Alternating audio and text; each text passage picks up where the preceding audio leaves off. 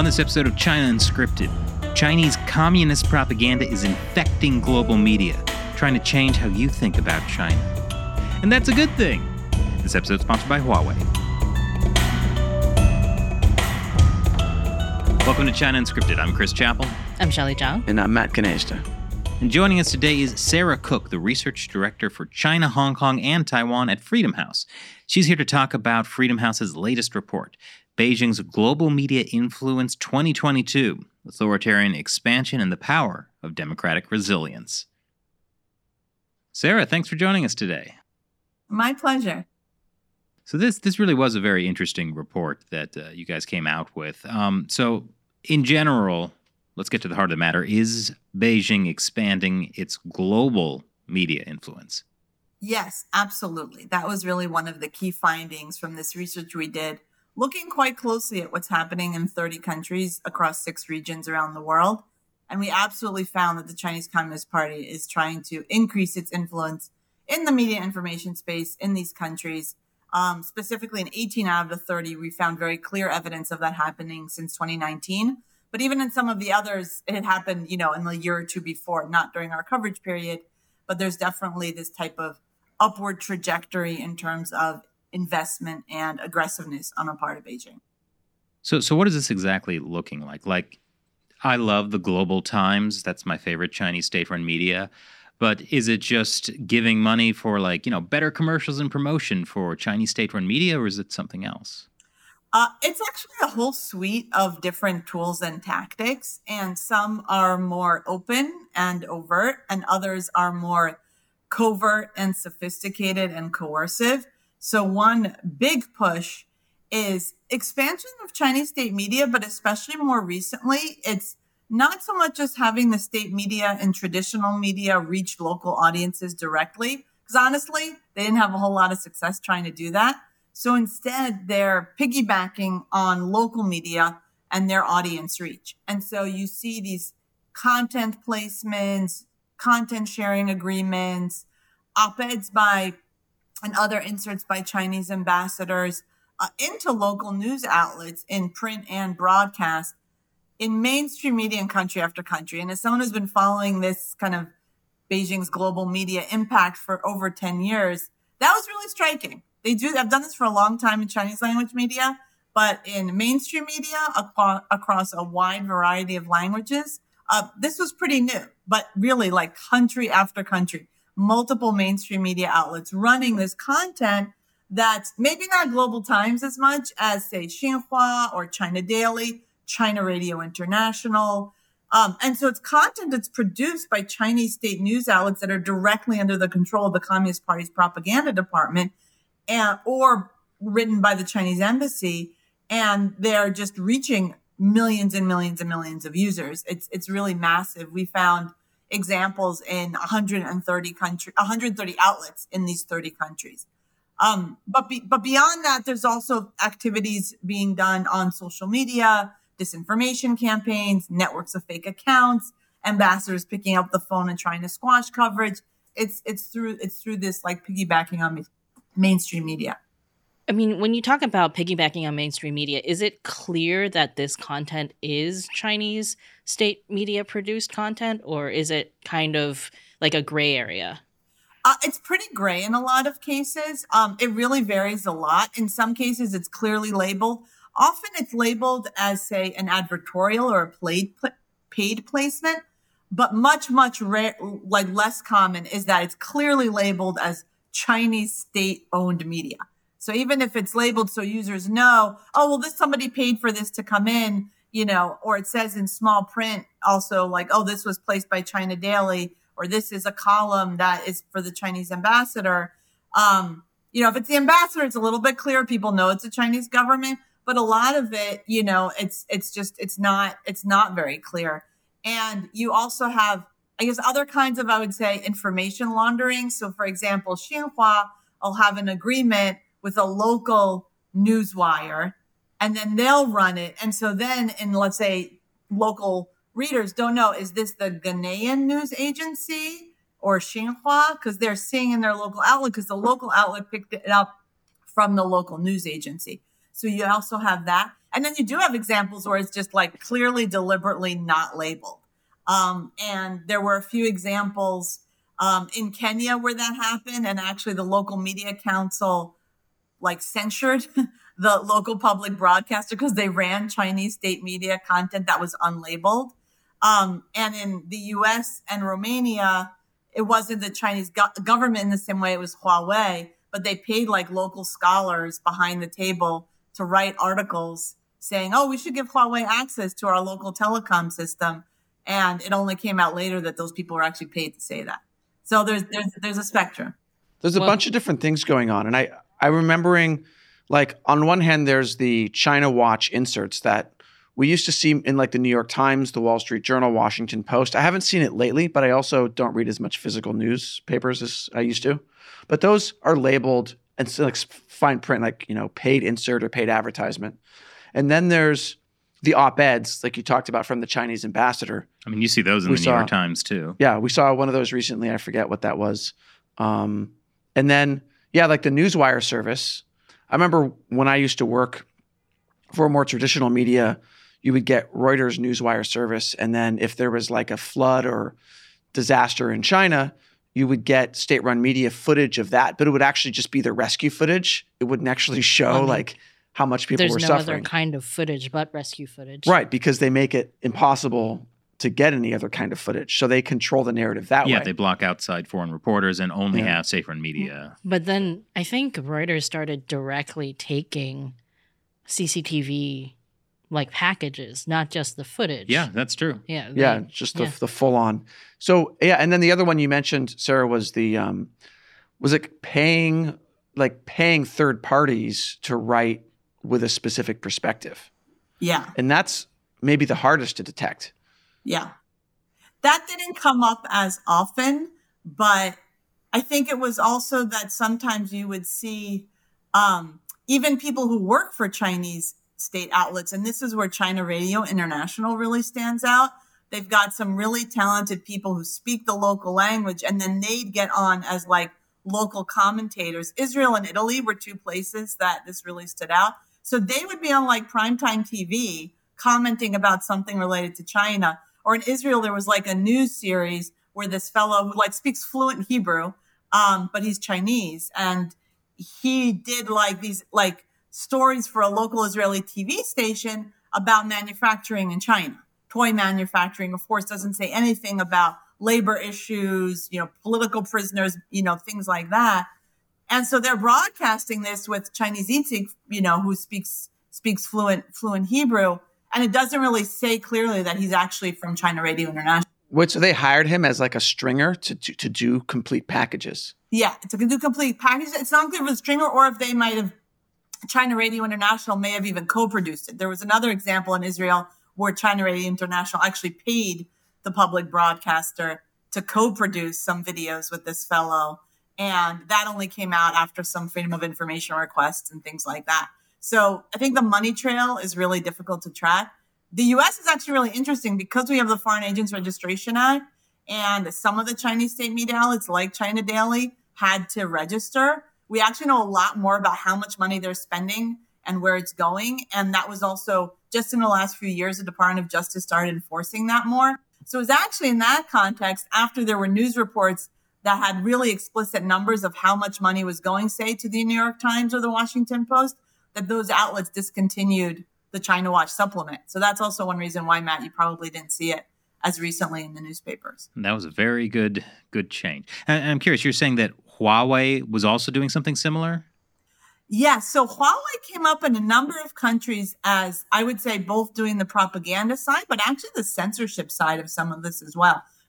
Some of it was paying commentators behind the scenes, uh, these junkets for journalists from the US, but also for other countries. Huawei would sponsor them to come to, um, you know, their facilities in China and, and talk through how great it was and, you know, questioning whether they're actually under the control of the CCP or not. But they were actually pretty aggressive also in, um, in kind of more censorship and intimidation. In France, there was an example of, say, a French researcher on a show kind of like this and saying that Huawei was actually controlled by the CCP and had close ties to the CCP. And Huawei went and actually sued her for defamation and then sued the local um, for television producers. Um, and that court case went on, it was dropped very recently, but went on for like three years. So that really kind of creates, again, this type of chilling effect about what you can or can't say about a company that is very important in telecom infrastructure internationally. And there's very clear evidence that they have close ties to the CCP. Well, So I what mean, you're I saying- think that's, that's it's just ridiculous. Just because someone talks about the very clear superiority of Huawei phones and tech, and really what they could do for the uh, America's 5G network, just because they acknowledge this, I mean, that doesn't mean they're being paid behind the scenes by this independent Chinese company That that's has private. absolutely no ties to the CCP. Exactly. Yeah, they they just censor things that are anti-CCP completely of their own accord, because that's that's what you would do. And not because they're worried that Huawei is going to like pull their advertisements either, which we saw something, you know, threats along those lines happening. Absolutely. Anyways, this episode is sponsored by Huawei. Exactly. Join the 5G network. Yeah. And don't forget Alibaba too. They're sponsoring all kinds of newsletters on the Hill and stuff like that too. really? Really? Oh. Well, tell us about that. Um, I mean, we didn't look as much at closely at Alibaba because it, it didn't come up as often, but they're also a company in the US context, especially that, you know, is, you know, do you see these sponsorships. If you ever read the Hill newsletter, it's a Congress and, you know, it's like an uh, electronic newsletter. And then you'll see kind of sponsored by Alibaba on some of the issues. Well, I think that one of the interesting things here is like you've mentioned like a whole bunch of different kinds of countries, like Kenya, Romania, the United States. And I know Freedom House uh, lists countries by you know free, partly free, mostly free, not free. Uh, what what were you finding? Like what which kind of countries is China like targeting more heavily? That's a good question. So in the this particular study, we looked at 30 countries and they are all rated free or partly free by Freedom House. The so and we kind of gave each country two sets of scores um, in the way that Freedom House likes to create these rankings. So one set related to Beijing's influence efforts, and then one the local response and resilience. In terms of the countries that had the highest targeting by the broadest array of tactics, not surprisingly, Taiwan was number one, and then the US, and then the UK. But it's when you get into the next tier of countries that are still facing very high or, or high levels of influence efforts from Beijing that you really see the global scope. So that's countries like Nigeria, the Philippines, Argentina, Spain, Italy. It's not just necessarily countries where there's either fairly hostile relations with the Chinese government or where um, where there's a long track record of these kinds of influence efforts. So would you say like a lot of these are sort of like wedge countries that you know uh, they can be you know shifted away from the U.S. sphere of influence? Partly that or partly it, sometimes it depends. It's not clear that they were necessarily super strategic in selecting these countries. A lot of it might have to do with um, particular ambassadors who are especially aggressive or especially savvy in the media space. It has to do with say china radio international and how savvy and influential it is in the local media space including on social media as well. And it honestly has to do with local actors too because it depends on whether like local journalists or media outlets are willingly, you know, accepting these content sharing agreements or in countries like uh, Ch- Chile, I think, Colombia, where they were rejecting it. So it, it kind of depends also. There's very much that element of like whether local actors are collaborating or not. And just a moment, I'd like to point out that Alibaba is a great source for all of your needs. Uh, check out What Ali- kind of needs? all of your needs. okay. What, what what about my what about my need for for Oh, love? no. Uh, My my deep seated it need to can be provide loved? you with devices for physical love. No, no, that's not what I'm talking about, Chris. Uh, so this this is this is how it goes off the rails. it's too quickly. early for that. Um, I was actually going to ask if you guys looked at diaspora, Chinese diaspora media in these countries, or if Mm. it was mostly focused on local language media.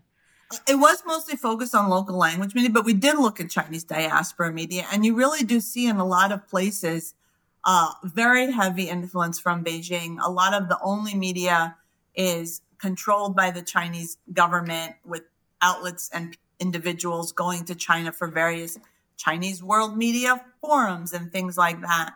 And WeChat, the app that Tencent owns and is heavily censored in China, playing a very strong role outside of China as well. Um, and and and one of the things that was interesting with WeChat that we found, and this is a little technical, but basically, if you want to like create an account that's not a personal account outside China, but is an account that let's say you're a news outlet and you want to broadcast to local members of the or you know of the local Chinese community, the way it's set up, there isn't really that fun- functionality for international accounts. You kind of have to set it up the way it would be set up in China and be subject to that full range of politicized censorship. So you have a situation where even diaspora outlets that might want to be more critical um, end up having to self-select because what content they're sharing because they don't they'd otherwise be censored by WeChat and just have the account shut down.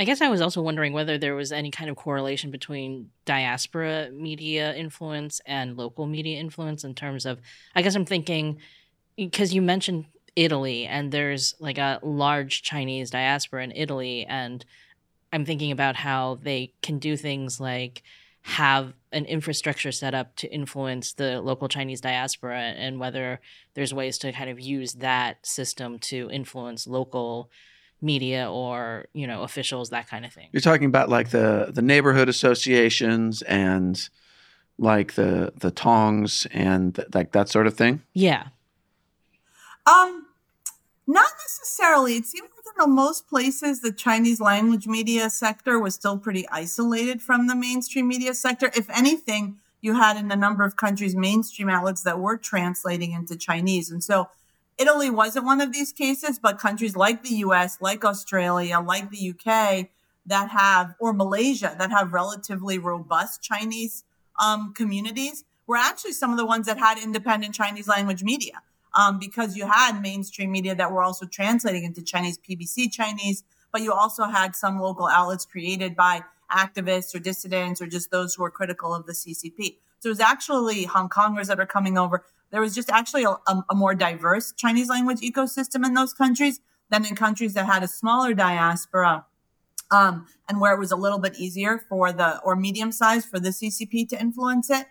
Um, I think you do see in some countries, maybe Italy, maybe South Africa, maybe you know where where there's influence in the broader Chinese community, and then or attempts to influence, and then if you have individuals who get more engaged in the local political system, like MPs and things like that, um, then that's where the influence can manifest. But it gets really tricky because then you also have concerns over racism and, and whether that's legitimate, and it, it gets and so you kind of saw both sides of the coin with that.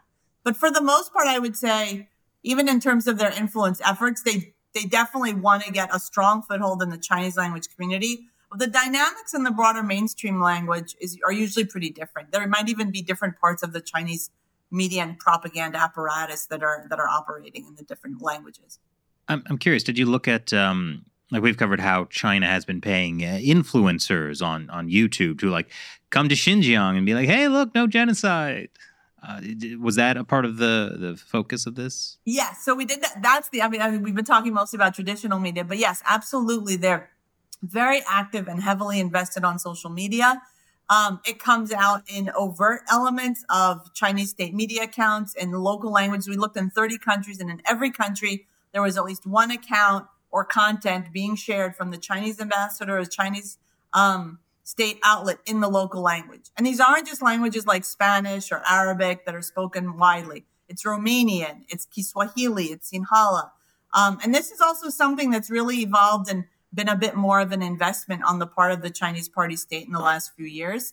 So you've got that overt messaging, but you definitely have this covert element. In some places, it's kind of paying influencers behind the scenes, lots of use of fake accounts. So in about half the countries, we actually found that they were using fake accounts to amplify the post by the Chinese diplomat. Chinese diplomat posts something, we want to make it look popular. Let's add some artificial likes and shares. Matt, take notes. We need to do that. and that came up from some like studies people did to about half the countries.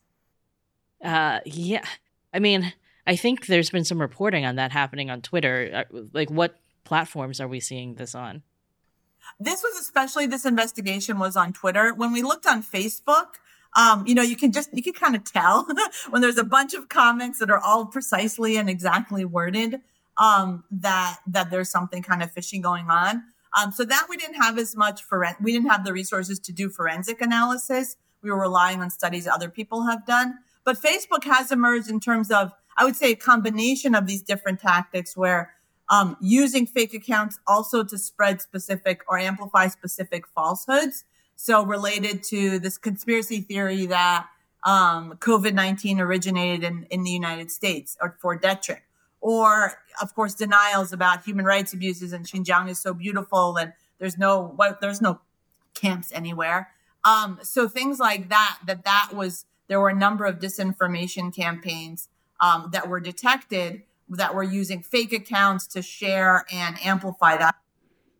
But they were paying people, like actual people, to spread or party it could be bots, right? That was much actually harder to to, to unveil. Um, in some cases, it was clear actually by some of the filings in in FARA, in the FARA, in the, this legislation in the U.S or because people actually exposed. There are a couple guys in the US. I think maybe, I don't know if you guys have interviewed them, but they had been like vloggers in China, left China because it got too repressive for them, came to the US and actually become quite critical of it. They were approached by this like mysterious company in Hong Kong, like to do, I think it was like promotion related to agriculture or something. And then they kind of were fish, thought it was fishy, but were like, let's play along. And so they write back like, yeah, we'd be interested in this. And then the, the, the outlet writes back, oh, well, you know, that client, we found somebody else, but we have this other client. I can't remember off the top it was Hong Kong or Xinjiang, but it was one of the two.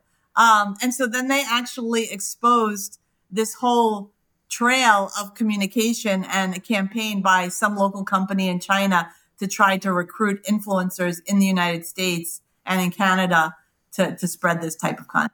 Yeah, that was definitely uh, Lao, Lao 86, 86 and Serpent Zeta. Yeah. Uh, Quick side note Have you guys ever tried Xinjiang ketchup? it is the freshest, most delicious condiment I've ever had. You need a bottle to hold up for the product placement, Chris. Yeah. Uh, we didn't think this bit through. No, no. uh, well, so what is the what is the end end goal of this? Because it sounds like there's a couple things going on. Like you mentioned, there is like direct censorship of critical voices. There's also amplification of, uh, you know, specific narratives. Uh, like, is it working? What what are their goals with this? Um, I I think the party's goals is one. I mean, they say to tell the story well, but I think it's a lot of it increasingly is to muddy the waters too. There's a lot of narratives that relate to not just oh you know, some of it's really cultural and it's really lovely. And, you know, Chinese culture is amazing. And, and I think it's great if, you know, you have people, more people talking about it and being exposed to it. But then you do get these more problematic narratives related to, um, you know, trying to um, discredit well documented content related to human rights abuses, um, but also a lot of like anti US, anti Western narratives. Um, and then honestly, it is really the content suppression. So we actually found examples of attempts to censor or punish outlets that were critical of the CCP in 24 of the 30 countries. And about half the countries, the ambassador picked up the phone themselves. In 17 countries, they actually, it was local media owners or local officials who tried to suppress the content. And then you've got like cyberbullying and cyber attacks and things like that that was happening in fewer countries. So how does the can you explain about the local media and how they would try to suppress content? Yeah, so usually it's local media owners who have some kind of business interest in China or with local Chinese investment. So this has been the case in Taiwan for a very long time. We have local Taiwanese businessmen, they'll buy out news outlets. And then basically there's surveys of Taiwanese journalists where large proportions of them will talk about being told that you can't cover this or be careful how you write about that or don't do this as well as illegally getting money to publish content from Chinese state sources, which is illegal actually in Taiwan. So there's the Taiwan case where it's been, I would say that's a testing ground. Um, but then you've got, you know, again, anecdotes from a variety of other countries. You know, Nigerian journalists will say that the editor will soften, you know, gets wined and dined regularly by the Chinese embassy and then will soften a story that's critical of the Chinese government Mozambique, where you had uh, uh, a news outlet that went and reported about a Chinese mine and then a TV station, and then were told by local officials not to rebroadcast it later in the day. Um, in Panama, where a journalist around um, I think it was a visit of Xi Jinping or maybe some other kind of big upgrade in relations, was told, mm, you better not write too critically. We don't want to lose advertising. So it, it's where there's there's economic leverage, and then in some cases there's um, you know there's there's preemptive censorship by local officials. Um, but one case, which is probably my my favorite one, but it's a little bit lighter, is there was a list of worst dressed leaders that GQ magazine published in the UK, and Xi Jinping was on that list, and it was in the print edition. But once it got online, upper management intervened and asked them to take it off. It was Xi and it was, I think, the king of Thailand that they were worried about, um, uh, maybe lèse majesté lawsuits or things like that. So on the online version, Xi Jinping is not on the list of worst dressed leaders. I mean, what is his fashion faux pas? Just wearing his pants too high? Probably. It's kind of like dry too. I didn't look at the examples at the details. I mean, we talked about communist cadre style. It's not super stylish. It's not GQ, right? No, it's well, not. that's true too, because Xi's kind of revived the like Maoist jacket when you like look at. I think his speech for the like hundredth anniversary of the CCP. I think he actually was wearing like the Mao era jacket. Now, I'm, I'm curious because this is something like we've suspected for a while, and we've also talked with Laowai86 and Serpent Zeta about, but that uh, like Chinese bot accounts are like mass flagging critical videos on YouTube. Like we've had things like suddenly age restricted uh, weeks after it was published. Like uh, recently, we had one about the UN report on Xinjiang and how Mhm. China pressured him to cover it up. Mhm. That suddenly was age restricted. And we don't know why because they don't say, but we think it's because there was footage of uh, that drone footage that was leaked of the Uyghur prisoners who were blindfolded and being put onto trains. Mhm. Uh, and then they tell us that there's it's age restricted for violating community guidelines, and then it appears that there's some footage that they think might be violent or something like that. Like we had this happen a lot with Hong Kong uh, footage, things like that. But you know, when we appeal it, then sometimes they're like they don't say anything, and then this time they were like, "Oh, sorry, that was it a mistake." It was a mistake. uh, you know, it's it's very bizarre though, where it just happens, you know, a long time after the video is out, so it doesn't seem like it's YouTube itself doing their check and being like, "Oh, there's something you can't show in this video." Mhm. So that's why we think it's mass flagging. My suggestion would be to actually document it like like keep track of these and you know actually publish something write an op-ed or something like that about like a blog post or do a whole episode maybe um because and if there's other channels because i think honestly like one thing you do see and i know this is what happened in the youtube case but i, I think China, I, I think you know mainstream tech companies are playing catch up on this and they're very reactive and they're trying to figure it out but if you get their attention, then then they may be more likely to to respond. Um, I mean, honestly, YouTube itself, if you look at like the Google like they quarterly takedowns, um, they talk about how they go country by country, and actually China is the one, even more than Russia, that has the most fake channels that are being taken down because of um, some of it's just like spamming, but they say some of it's actually efforts to promote um, even things related to like domestic U.S. politics or things like that, so social tensions and things like that. So there's clearly investment, but I think it's just you know there's there's a lot of gray area there. But if you can you know document and show a pattern, it, it can help it can help get a bit more attention and and maybe resolve it. That's a good idea. I wonder if any major media would have an op-ed from us. We could do a video blog or a vlog. I think it's Mhm. a story that like a lot would be interested. Even if you just document it and you write it as a memo and send it to some journalists, they might report it themselves or investigate it. You get a few other YouTubers who are critical of China and say that they've been facing this. I think there's, I mean, I think to the credit of expertise and forensic analysis being done to try to report on this. Um, ProPublica's done pieces, the New York Times done pieces. So, um, I mean, I think if there's a real pattern, then um, there's there's an audience for this. To be honest. Hmm. Not many guests have uh, given us great ideas for episodes or v logs. Yes, v, vlog, I believe, Vlog. is the is the popular hit Right. term.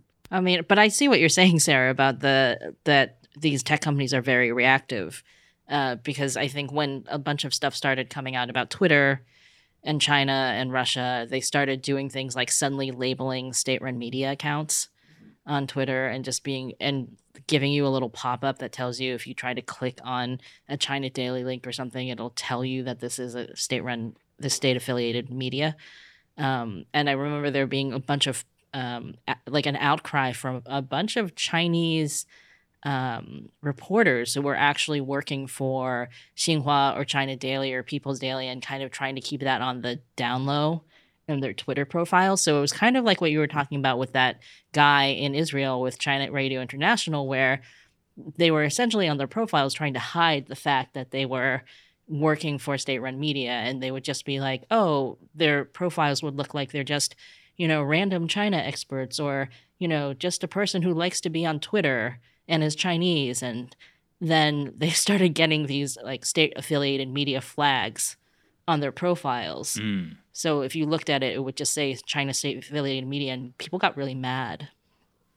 It actually has worked really well. I mean, I think in terms of that affiliation, there was one study that found that actually engagement with tweets from Chinese affiliated accounts went down by like a third um, after this labeling started. I do think that's why you're also seeing more kind of covert and sneaky ways of trying to get content on social media. I mean, the fellow in Israel, to his credit, his his accounts, his own accounts are labeled. It was more when he was like making prime time television appearances in Israel that actually I think it was an ethical gap on the part of the local Israeli media that didn't make clear in the labeling like who he was. And they were actually pretty heavily criticized by some observers in Israel. But I think you, you definitely do see, I mean, I don't know the exact time correlation, between, you know, this very clear effort at transparency and, you know, an effort on the other hand on the part of, you know, propaganda authorities and whoever runs the disinformation campaigns in China, um, you know, deploying more of those type of uh, covert, um, you know, covert efforts. There, there are still a lot of accounts that aren't labeled. Um, in some cases, it's they're, they're not officially labeled by Twitter, but they do explain who they are, so that's like a gap. But then there was one account, for example, I think it was in Kenya, um, that had a decent following, several tens of thousands, and post these videos of local of Africans talking about how great China is for the region. And it's pretty clear that it's like somehow linked to CRI, but it's definitely not labeled as such. So you do see like that attempt to, as you said, to kind of to, to obfuscate those ties. Well, so give us like for the average American, give us a sense of like why they should care, how this affects them, what the risk is? I think it's different from country to country. Um, I think for average Americans, um, you know, just knowing what Chinese state media are and that when you see that China Watch, it's not in the New York Times anymore, but now it's in Time Magazine or USA Today, just kind of knowing that, you know, that this is content, having some media literacy of like what these Chinese state outlets are. I mean, Americans are for the most part pretty skeptical of it. Um, I think the trickier thing is again, like when you have Chinese state linked accounts trying to address like domestic political issues and polarization in the US. Um, but honestly, I do think it is maybe more on apps if you're talking about in the US context, um, in terms of WeChat for those who, who speak Chinese. Um, and TikTok's a little trickier because ByteDance has been a bit more responsive, but like there's constantly just more information coming out that lends to concerns over a lack of transparency and what data is accessed and what potentially could content be manipulated. So I think just trying to push for more transparency from the company. And I think if we're going a legislative route, legislation that would qu- require some level of th- regular third party audits, because when we really found in like so many countries in terms of the response is that in this space, transparency really worked. Exposés just really work to raise awareness and blunt the impact um, because people need to be careful. Yeah, I mean, you said in the report that these efforts are becoming more sophisticated and aggressive and harder to detect. Detect is that because of some of the pushback? Like how how are they kind of evolving this? Yeah, I mean, basically, if you look at public opinion um, towards China and Xi Jinping, when they first did the push to really expand state media and influence narratives globally, that was like in you know 2009, to 2015, public opinion about China improved quite a bit. That's partly correlation to that and partly because of other factors. But more recently, they, they're really having a much harder time. And in a lot of cases, it's because the CCP's own actions undermine its narrative. So that can be domestic issues like mass detention of Uyghurs or completely gutting autonomy and political rights in Hong Kong. But it's also internationally. I mean, they can talk all they want about win-win and we don't interfere in internal affairs. But then when, you know, fishermen in the Philippines are being affected by takeovers of the South China Sea, that's on national television there, right? So people are going to have a much more negative view. When, you know, uh, local journalists and commentators are exposing on Twitter or writing articles about the fact that they got a call from the Chinese embassy to tell them to take down content. Um, or to, they're like, what? In a lot of places, they're like, what? No, you can't tell me what to do. And they expose it. And then there's this real indignation. In France, the government even called in the local Chinese ambassador to officially rebuke him for doing that for against a, a French commentator. So I think it's like, like really their actions are undermining their own narratives. And so that's why then, you know, so many people are just skeptical of anything they know that's coming from the Chinese government or Chinese state media. Some cases because they're just skeptical of state media anyway. There's there's a local history of authoritarianism or communism. But if it's from China, even more so. So then they have to get much trickier in terms of either forcing people's hands and using stronger economic leverage to get people to suppress content um, or hiding the actual state linked origins of content that's reaching local audiences. So, what? How do you think democracies should be responding to this? What? Uh, what should they do? What should they not do?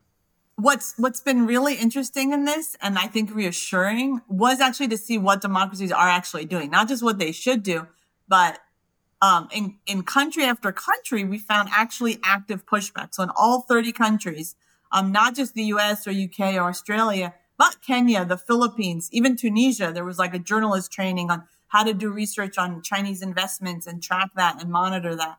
So we see it especially in the media and civil society space. Um, and I think there, um, real like actual ethical conversations about what are the ethical guidelines. Should you take any money from Chinese state media? If you do need to, how should you be labeling it? How should you defend your own editorial independence and reject some of the content? There actually are conversations and even some guidelines coming out in some countries like the Philippines along those lines.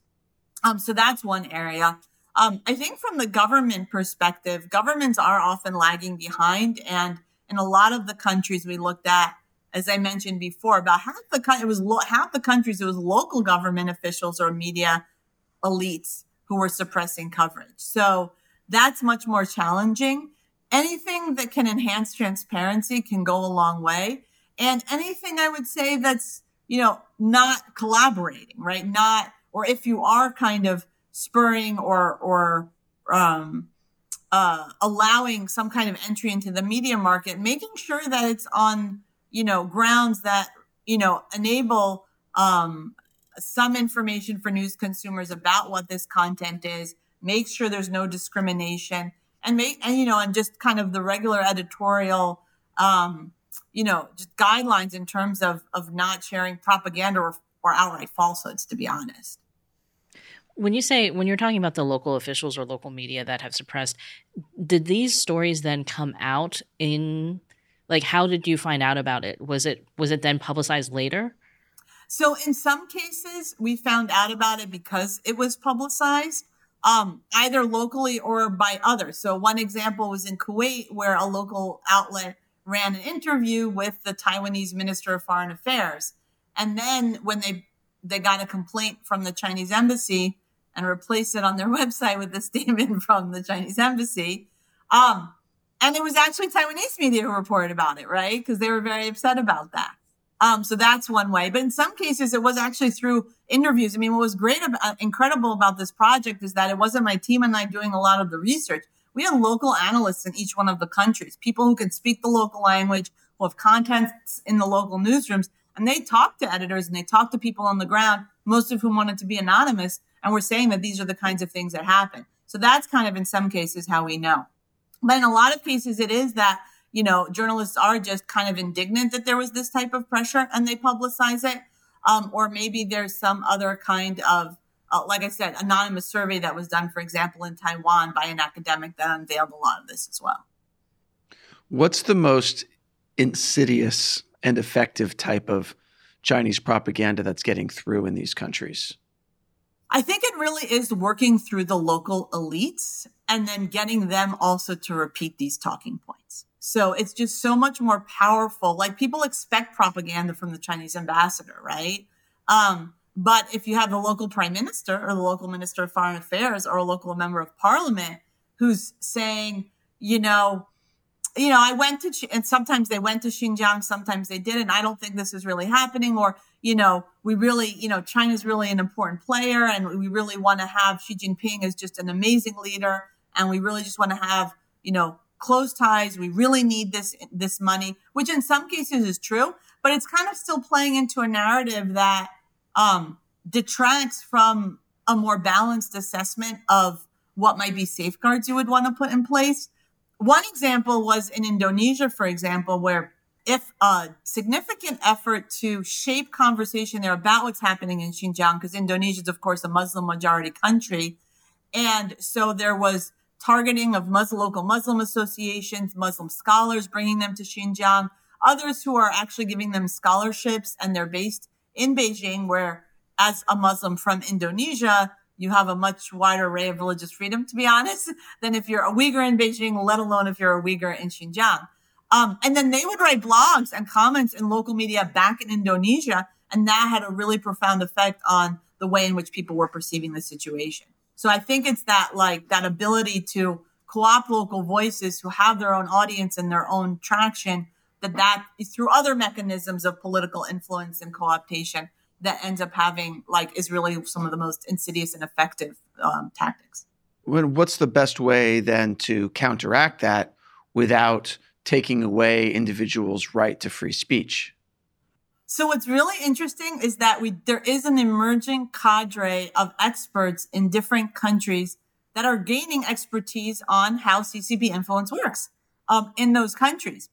And that was really effective. Even like there could be an outsized effect of just a couple of investigative journalism pieces, one person running a bunch of commentaries. So there's actually an Indonesian fellow. He ended up writing the report for us, but he's one of a number of think tanks and commentators. He's an academic also writing in Indonesian media about how the Chinese government is targeting Muslim organizations and trying to get them to write this stuff about Xinjiang. And oh, by the, by the way, there's also this fellow Adrian Zenz, and he's done this really well documented research about camps in the region, right? So those local, vo- it works both ways. So having local voices and people who are not afraid to speak up, but are actually increasingly targeting some of their research, their academic research, their investigative reporting to exposing how this works, um, has a real multiplier effect. And you could see, I mean, again, some of the stuff we know about what happened in Israel was actually because of these kinds of efforts and uh, really did change the political conversation. Uh, there's now greater investment screening. There is, I think, a little bit less of a, we'll just take whatever China Radio International sends our way by local media. So it does definitely blunt, um, blunt the impact uh, once people are aware of how this is working. And what should people be looking out for as they scour the media for information? Uh, like any sort of warning signs they should be aware of to see, like, oh, maybe this is, uh, you know, somehow being influenced by the Chinese Communist Party? Um, I mean, I think one telltale sign is like the CCP speak, right? Because like, you know, whether it's uh, the full title of some official from the China political consultative conference and something else, right? And that's the quote. Probably a Xinhua story, even if it's labeled under the name of a local journalist or a local news agency, right? So I think Chris, I might let you go and try to see what you can come up with in terms of pretend CCP speak. But, you know, I think it's those types of that type of content is, you know, and wording can be a real, real red flag too. Anytime somebody mentions win win cooperation or um, China has lifted X number of people out of poverty, Uh, hey, Bloomberg has said stuff like that. uh, yeah. Sanders, Bernie Sanders. Yeah, I mean, like, well, you they got that information from somewhere, Yeah. right? Yeah. Yeah. And and that I think is a really clear sign of like how dangerous and insidious this is. Like when you have just verbatim across the board US politicians, media, influencers saying, "Oh, well, China lifted people out of millions out of poverty." It's like, "Come on. It's a lie." But it's been accepted. Yeah. I mean, that by itself, but then when you try to, if you see, um, like in a story or an op ed or something, that being related to human rights, I think is like then the next Ah, step yes. where it shows that like this is the CCP talking point where lifting people out of poverty is not just a good thing that they did, but is a is a example of like their human rights. Hmm. Well, it's because Yes. it's because the Communist Party has changed the definition of human rights, or rather expanded it to include lifting people out of poverty, so that they could be uh, the the country that provides the best human rights. Michelle Bachelet said had a quote that was about that when she was in went to China and Xinjiang. And what did she say? Uh, I don't remember the exact wording, but it was talking about you know China lifting people out of poverty as an example of like their their the strides that they've made made in human rights protection. And I think the, the thing is that when you actually look at economic and social rights in China, they're pretty bad. I mean, the way in which like the educational system is controlled, what kind of labor rights workers have, housing rights, home demolitions, Hukou system, and you know, it's actually um, if you look at like international standards, they they don't do so well on those. Um, but I think the other would be anything related, say, to Xinjiang that uses terms like vocational centers, right? So if you see a local official talking about this, or a lot of times you'll just see local officials just like, well, I don't know about this. I'm not sure. Well, they say this and he said, she said, right? Or making it all very relative. Oh, this is just about the new Cold War and this is just the US keeping down China and not acknowledging that like most of the documentation that we have is actually based on the Chinese government's own sources and construction bids for facilities that have barbed wire um, to keep people out, uh, keep people in, um, and are but are actually just like you know some kind of vocational training centers. So I, I think it's those types of that very relativistic speak too that can also kind of be a bit of a red flag. Yeah, it was very interesting to see this the CCP kind of roll out a few years ago, like roll out this entire campaign related to Xinjiang. Um, because I think when the when the first reporting about the camp started to come out, they they weren't really talking about it much, and then suddenly they rolled out this positive propaganda campaign where they started running these long, uh, you know, documentaries about how great life is in these camps and how these people are. And uh, doing great and then to see that kind of bleed out into what you were talking about earlier chris about the influencers like the youtube influencers that were paid to go on a tour of xinjiang and uh, you can see in some of the videos that they're like in each other's videos in the backgrounds i think Oh, 'cause they serpent said all a on like a tour together. yeah like pointed this out that you can see them in each other or like they suddenly i remember seeing one where the the influencer suddenly um uh, was interviewed by a cctv reporter in the middle of some random field in Xing, like a cotton field in Xinjiang where she happened to bump into him on his tour of uh, China or his tour of Xinjiang, and it's just like It's watching. a, it's a beautiful whole- example of win-win mutual cooperation. It, it has very much the uh, hello, fellow kids kind of energy. Yeah, Like just very forced. I mean, on the um on Xinjiang and the influencers, a very common theme is let me just go walking down the streets of Urumqi and oh, there are so many Uyghurs here. What are you talking about? That there are people in camps. Where are all the Uyghurs in the camps if all of the Uyghurs are here, right? Well, they're only putting about one in every ten people in concentration camps, right? So Yeah, there's still plenty look- of Uyghurs left on the Nine out of ten Uyghurs are perfectly fine. Yeah, It's just a matter of outlook, Matt. exactly. Yeah. So, what do you think about that, Sarah? kind of curious. Where do you think the the Chinese Communist Party is going to go next with their media influence campaign? Now that you've published this report and have exposed a lot of their current, you know, uh, things that they're doing. Um, I think they're gonna double down on it, and I think especially on this element of being more sophisticated and covert and coercive, um, because they're reputation has actually gone down despite this uh, investment, but I don't think they're going to stop. But it really varies from country to country. I mean, I think really what was so impressive in in some ways, but also in kind of a scary way too, is the localization, is the local languages.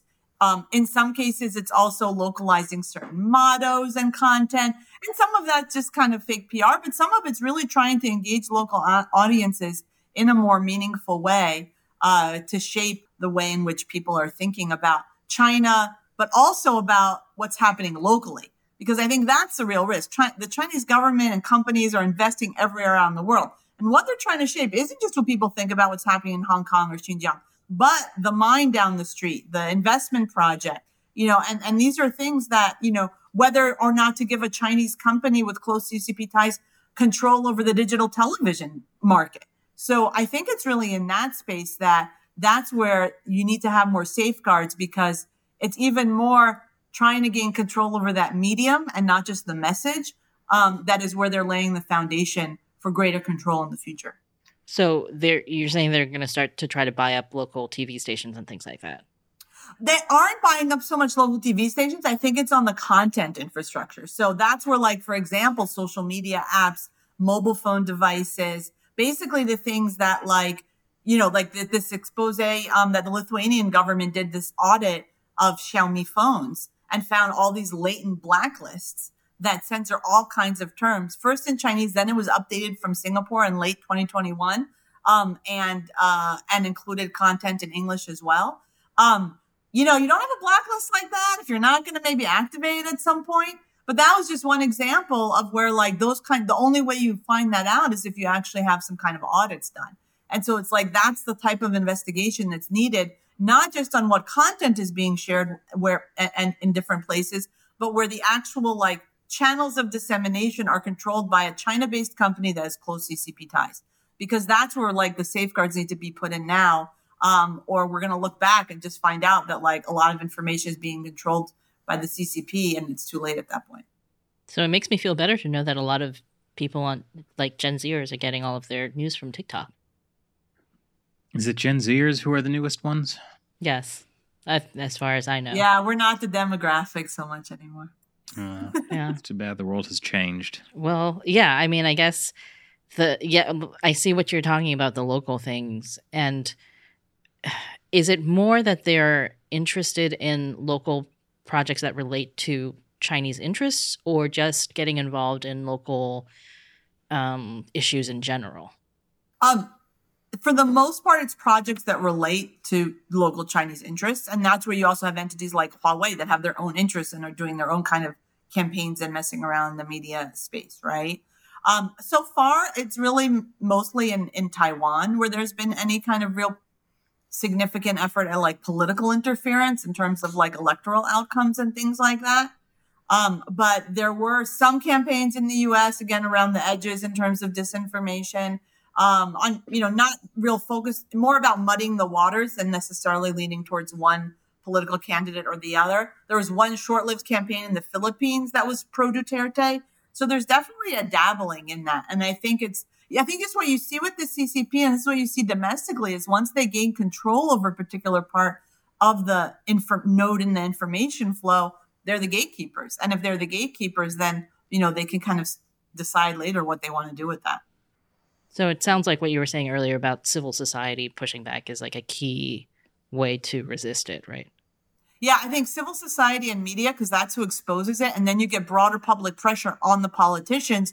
So then there's like a counterweight to whatever kind of behind the scenes, you know, favor, currying favor the CCP and Chinese diplomats are doing.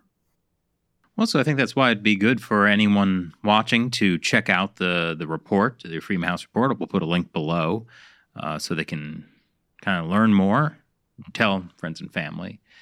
Thank you, Sarah, and all Freedom House for uh, doing this research. Th- thanks for having me, and and thanks for all your effort to to expose what the CCP is doing in, in China and, and around the world. Absolutely. This episode is brought by Xinjiang Ketchup. Slather some on.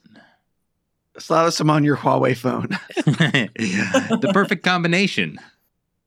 Uh, yeah, you missed 10, Tencent. Yeah. And And Alibaba. Oh no, he did he did do a Yeah. push for I Alibaba. did do a push for Alibaba. You should, yeah, Yeah. yeah. Now, fo- don't forget to follow you guys on WeChat because you guys, of course, have a super popular WeChat account because you've had no problems whatsoever opening an account and registering it with like a Chinese national or something. Like That's that, right. Uh, it is the favorite account of Li Dayuan from the Chinese People Political Consultative Contest. yeah, Oh, yeah, we need almost. to So go to close, that media Chris. training Uh, again. yeah, Yeah. almost. You haven't So done your junket, Chris. Uh, yeah, That would be interesting. it would be coming Yeah. soon. All right, thanks again, Sarah. My pleasure. So you know, I think I have a solution to this. Does it involve Xinjiang ketchup? It does not actually. Okay. Um, I'm dropping that bit for now. Okay. Uh, I mean, you know, we, we we talked about the problem of like things being labeled like oh paid paid advertisement or you know maybe just like something that doesn't really warn the person Oh my god. of who it is. I know where this is going. Go ahead, Shelley. No, you say it, Chris. Say what? Mhm. I, I would love to hear what you uh, the words come out of your mouth.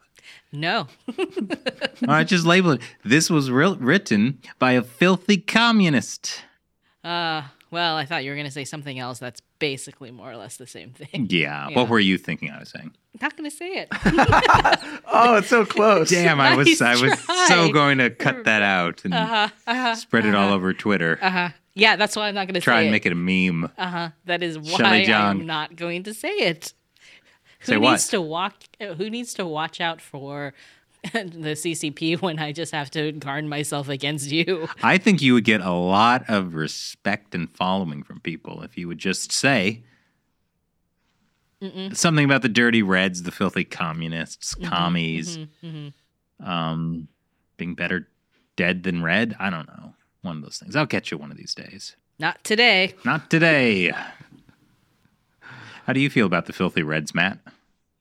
Um, I feel it's a complex and nuanced issue. I hate you both so much. But thanks for inviting us on the podcast. I am I am glad that you included Matt in this. You know. he doesn't qu- quite have the social media following as you. Also, it might be it would just be funnier hearing you say it. Mhm, mhm. Yeah. You're you're inherently funnier, Shelley, because you're the humor ninja. And actually, deep fakes are getting pretty good these days. Maybe I can just. Maybe I don't need you to say it. Wow, technology. It's a, it's a great Huawei idea. technology. It's so great. I'm just are- gonna have to make sure I never say those words in any script ever in the oh, future. Oh, Not Shelley, even you think together. you think not Yeah. saying it will be enough to Well- stop the deep fakes? Pretty soon it won't be, but Yeah. it would make it easier. Yeah. Hey, Shelly, what's your favorite color? Green, Okay. What's what's the opposite of green on the color wheel? the one that's between orange and blue. A uh, washing machine does what? Cleans clothes. A wa- oh, I was thinking dishwasher in my mind, which does what? Cleans dishes. All right. Don't worry, guys. We'll It's we'll not get her gonna one of happen. these days. No.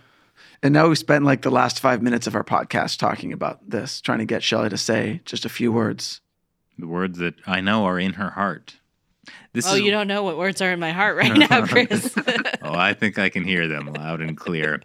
This is why it's so great that we have smart people like Sarah on, so she can say something important and we can just uh, goof around at the end.